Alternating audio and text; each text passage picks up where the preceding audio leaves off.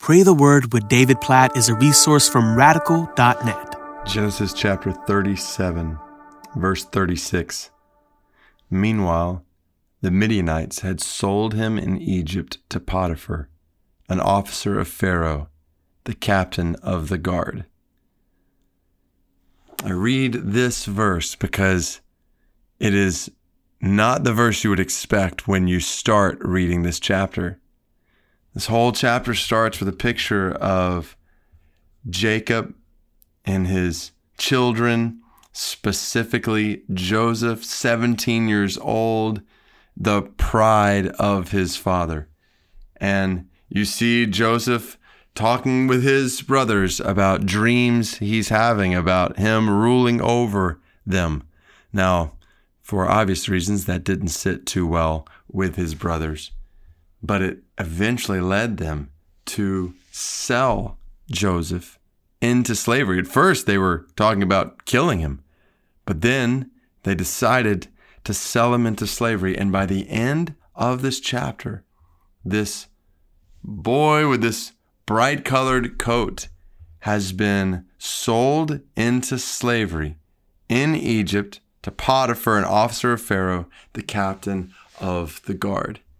And as I'm reading this, there's so much we could talk about here, but especially as we think about praying over recent days in Genesis through the realities of sin and evil in the world and the effects of sin and evil in the world. To see the effects of that sin and evil in a family here, and specifically in Joseph Joseph has just been sold into slavery by his own family after they were thinking about murdering him.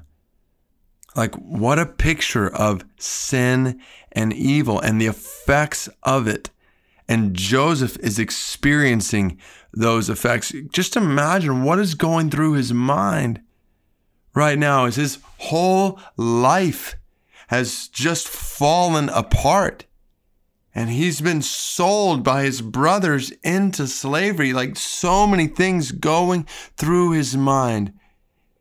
And in this story, the stage is now set for God to show how, even amidst sin and evil in this world, God is still working. Over and above it all, God is still working in ways that will ultimately lead to good. This is one of the mysteries of divine providence, of God's providence in the world. How he can be and is sovereign over evil deeds, not directly responsible in any way for evil deeds. God is holy and perfect, and everything he does is right and good. And yet, there is so much in this world that is ultimately under his sovereign authority that is evil and bad as a result of sin in men and women, as a result of evil in you and me. And yet, God doesn't let evil and sin have the last word. So I'm jumping ahead now in the story. I don't want to jump ahead too far. I, I want us just to consider, and as we pray today, to consider how when things feel like they are falling apart in our lives, we can still know that God is ultimately in control. And as we trust in Him, He will ultimately show Himself to be the just God of the universe and the faithful God of all who trust in Him. So, God, we pray for that kind of faith in these kinds of moments in Joseph kinds of moments when we are hurt, when we have experienced evil done to us, when our life is falling apart as a result of evil done to us.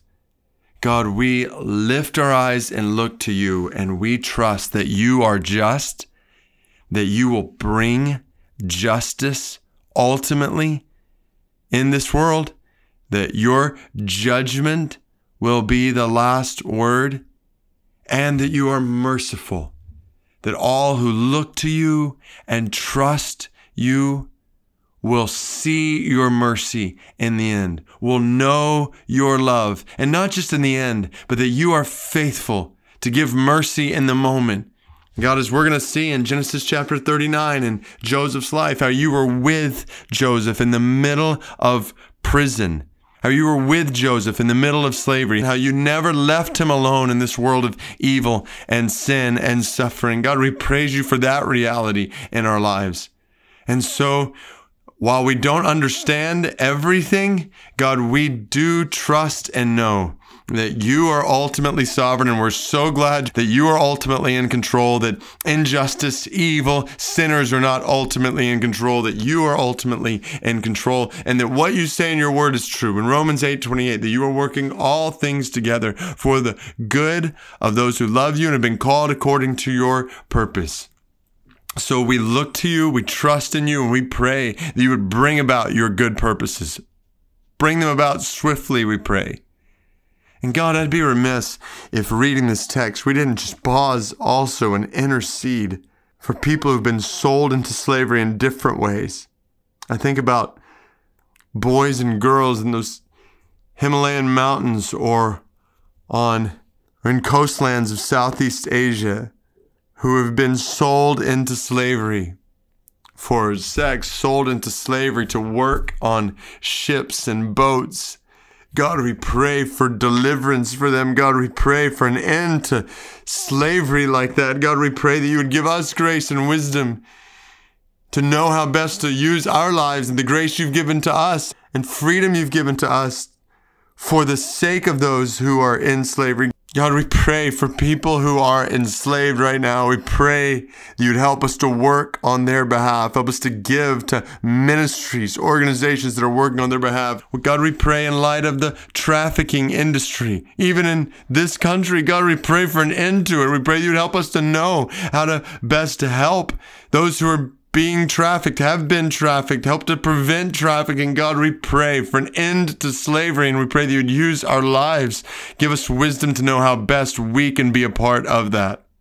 God, we long for the end of sin and evil and suffering in this world. Come, Lord Jesus, come quickly, we pray, and help us to trust in you until that day and help us to work, help us to do good deeds to proclaim your gospel until that day.